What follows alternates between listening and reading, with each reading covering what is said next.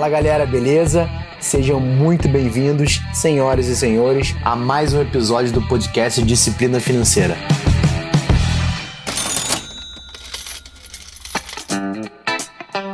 Fala pessoal, beleza? Seja muito bem-vindo e muito bem-vindas a mais um episódio do podcast que um dia se tornará o podcast mais famoso sobre finanças, empreendedorismo e vida real do país, quiçá do mundo. Mas esse é um episódio muito especial, esse é o episódio número 10 e eu resolvi fazer de uma forma um pouco diferente. Primeiro ponto é, aqui embaixo na descrição vai estar o arroba das minhas redes sociais. Me segue lá e você vai entender por quê. Eu falei lá pelo meu Instagram, que é o canal que eu me comunico mais com a galera, para que eles deixassem suas maiores dúvidas. E eu peguei essas dúvidas e vou falar sobre essas dúvidas e a resposta para cada uma delas aqui nesse episódio. Então, se você deixou sua dúvida lá, fica aqui, porque de fato vai aparecer sua participação aqui e eu já quero de antemão te agradecer por dedicar o seu tempo para colocar a pergunta lá e eu fiz o meu melhor. Você pode ter certeza para te responder de forma mais individual. Então fica aqui. Vambora?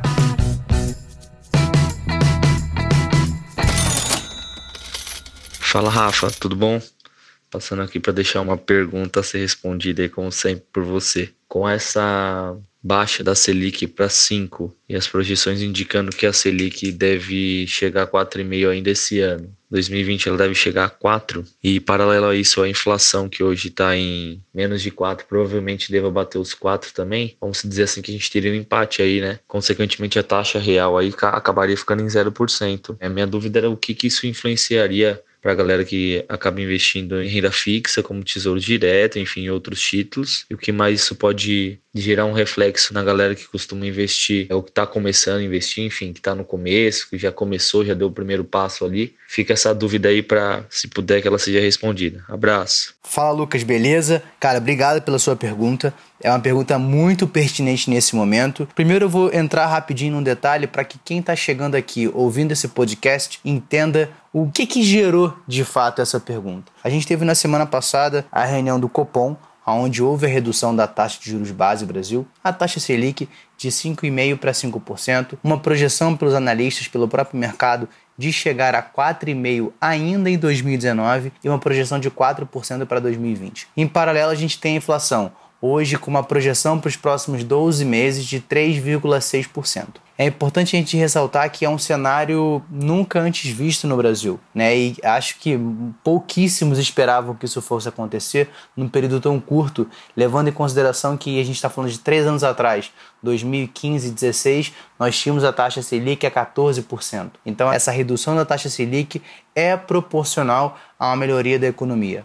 Mas indo diretamente à pergunta, o que acontece, Lucas, é que de fato o povo brasileiro, pelos últimos anos, ficou refém dessas taxas de juros altas. Então a gente teve chamados rentistas, que estavam acostumados ali sem muito sacrifício, sem muito esforço, ter uma rentabilidade entre 12 e 14% ao ano, às vezes numa visão mais conservadora de até 10% nos últimos anos, com investimentos em renda fixa. A gente está falando aqui de títulos públicos, certificados de depósito bancário, os famosos CDBs, e isso de fato mudou. Né? A gente está vivendo uma nova fase, uma nova realidade. E o que acontece é que quem está na renda fixa tendenciosamente vai precisar sair e buscar novos ativos na renda variável. E a gente fala no mercado de ações, a gente está falando também de fundos imobiliários que são investimentos que você pode ter um conhecimento básico e já conseguir uma boa rentabilidade em torno de 6, 7%. É importante a gente levar em consideração que os fundos imobiliários para a pessoa física não tem dedução do imposto de renda. Então isso dá uma grande diferença, porque na renda fixa, de fato, no Tesouro já tem a redução ali de a alíquota que pode sair de 22,5 para 15% ao longo do tempo que você deixar o teu título. Isso é um cenário muito próximo de acontecer.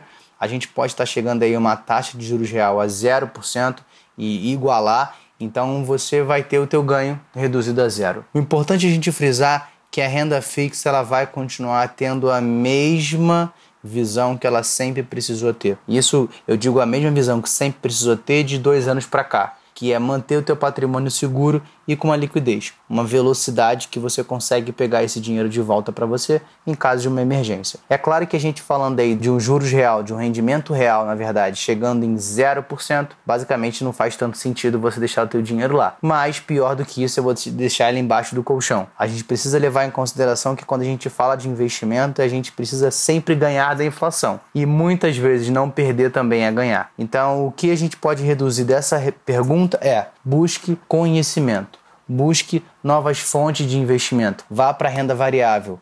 Estude. A gente tem aí muito conteúdo gratuito. Nós temos aqui o podcast, YouTube, próprio Instagram também. Algumas redes sociais continuam entregando um bom conteúdo. Filtre de fato o que é importante para você, mas a verdade é essa. A renda fixa, cada dia que passa, ela vai morrendo, né? Então, se você quer rentabilidade para com seus investimentos, você precisa sair da sua zona de conforto e buscar melhores investimentos por conta própria ou também procurar um especialista para poder te ajudar. Beleza? Um grande abraço, vamos para a próxima. Fala aí, Rafael, beleza, cara? Com relação a essa parte de investimento. Com a baixa da, da taxa Selic, todo mundo está indicando a renda variável para correr dessa baixa né, da renda fixa. Com o aumento da procura das rendas variáveis, é super comum os valores das ações, é, fundos, aumentarem os valores também, né? Não seria a hora da gente fazer um fundo de oportunidade e aguardar os sardinhas se desesperarem? Ou então eu mantenho os aportes nas rendas variáveis, mesmo com o aumento dos valores? Fala, Stefano, beleza? Cara, obrigado pela sua pergunta. Curiosamente, a maioria das perguntas vem falando sobre essa redução da taxa Selic, projeções para os próximos anos e o quanto isso vai afetar nossos investimentos. Tá, então vamos lá. Eu vou passar um pouco da visão do que, que eu considero importante, mas primeiro preciso falar para as pessoas que devem estar achando essa nomenclatura que você usou, os sardinhas. Na verdade, a gente fala que muitas das coisas que acontecem no mercado de renda variável acontece por efeito manada. Né? E se a gente parar para pensar, as sardinhas sempre andam muito juntas. Então, aonde uma vai, outras vão atrás. Muitas vezes sem objetivo, apenas seguem o fluxo ali ou o efeito manada que a gente sempre fala. Então é muito comum quando a gente há boatos e não fatos na bolsa de valores, muitas pessoas migrem tanto para entrar quanto para sair, porque não estão preocupados com o que de fato é verdade. Elas estão preocupadas não com um sinal, e sim com os ruídos que estão acontecendo. Então, assim, visando por esse lado, pode sim acontecer um efeito manada para que as pessoas procurem a bolsa de valores. E é explicado por essa tendência aí de aumento e picos históricos da, da bolsa nas últimas semanas. Mas o que, que acontece? Que a, a nossa bolsa ainda está muito barata comparada aos mercados internacionais. A gente teve aí a nos últimos anos uma grande crescente desse volume, mas ainda é pequeno comparado ao mercado que a gente vê. Se a gente parar para analisar, hoje apenas 12% dos investidores estão na bolsa de valores.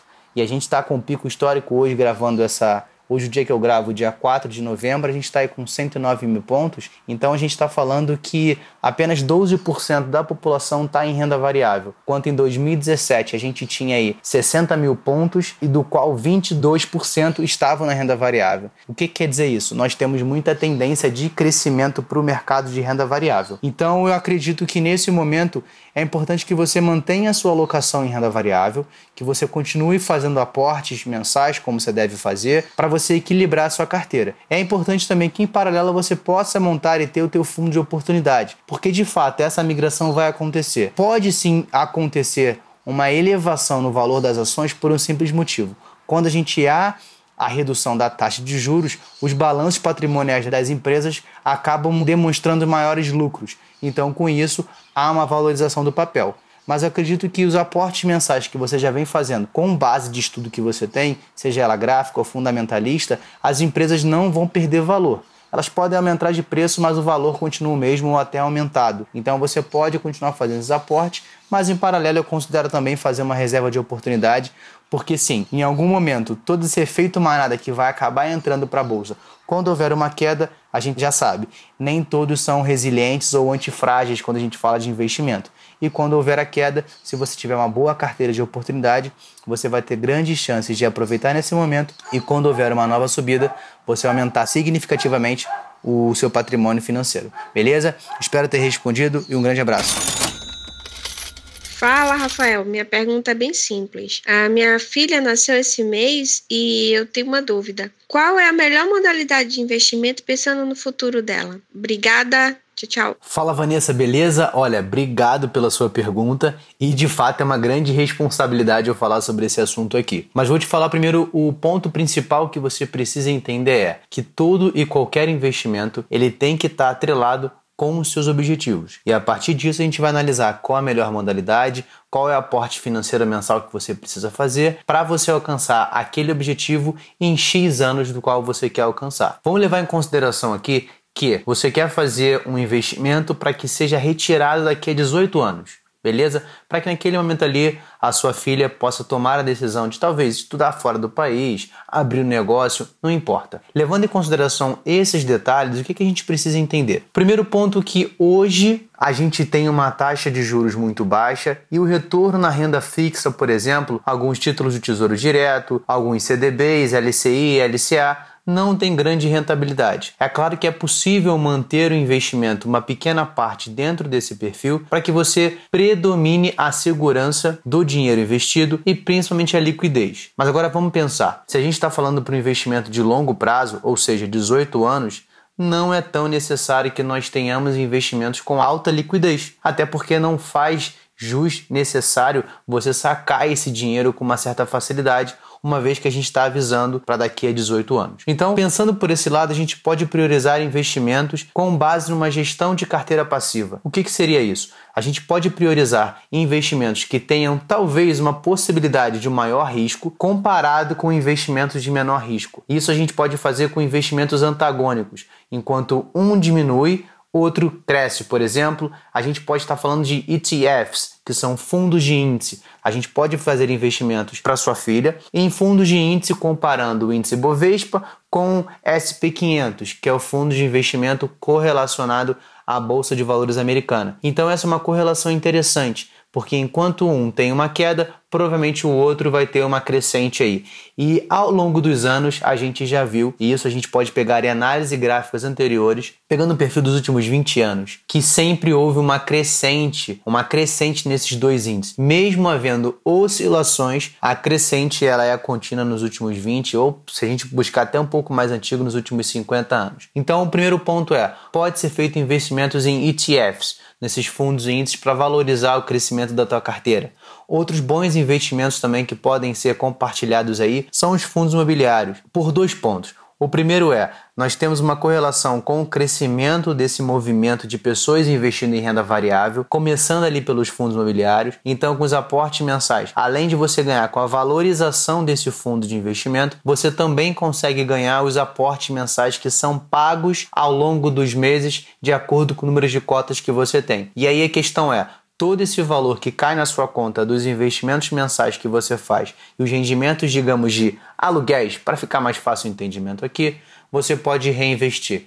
É aí que vem o poder, é aí que vem a mágica dos juros compostos. É ao longo do tempo você vai aumentando, vai reinvestindo esses aluguéis que você recebe e você consegue ter um acúmulo de patrimônio muito maior ao longo dos anos. Além disso, de fato, a gente pode também fazer investimentos dentro da renda variável, em ações diretamente. É claro que a gente pode priorizar, eu acredito que seja melhor estratégia para esse momento a gente priorizar empresas que tenham uma visão mais sólida no mercado, empresas que já estão há muito tempo, já se provaram que são empresas de grande gestão, porque essas empresas se provaram ao longo do tempo. Então a gente pode de fato fazer esses investimentos olhando para a renda variável com uma certa segurança. Né? É importante que a gente vise isso e fale sobre isso, que a renda é variável, ela tem oscilações, mas ao longo do tempo a gente pode entender que é a facilidade de você se preparar melhor para essa volatilidade ou para essa variação de preço que vai acontecer. Mas para finalizar, eu quero te falar que é muito importante, Vanessa, é que você priorize os seus investimentos de acordo com os seus objetivos e o seu perfil. Ela deve ser a tua estratégia de investimento, ela é individual e intransferível.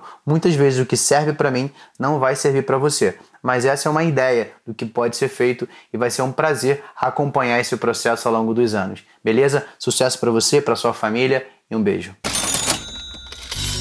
Espero que você tenha gostado do conteúdo. Então não deixa de seguir aqui o canal e também de me seguir lá no Instagram, arroba Rafael Imediato.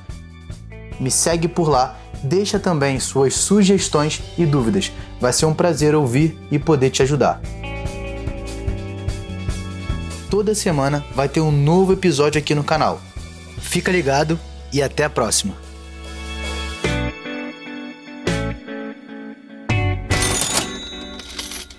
Este podcast foi editado por Felipe Mux.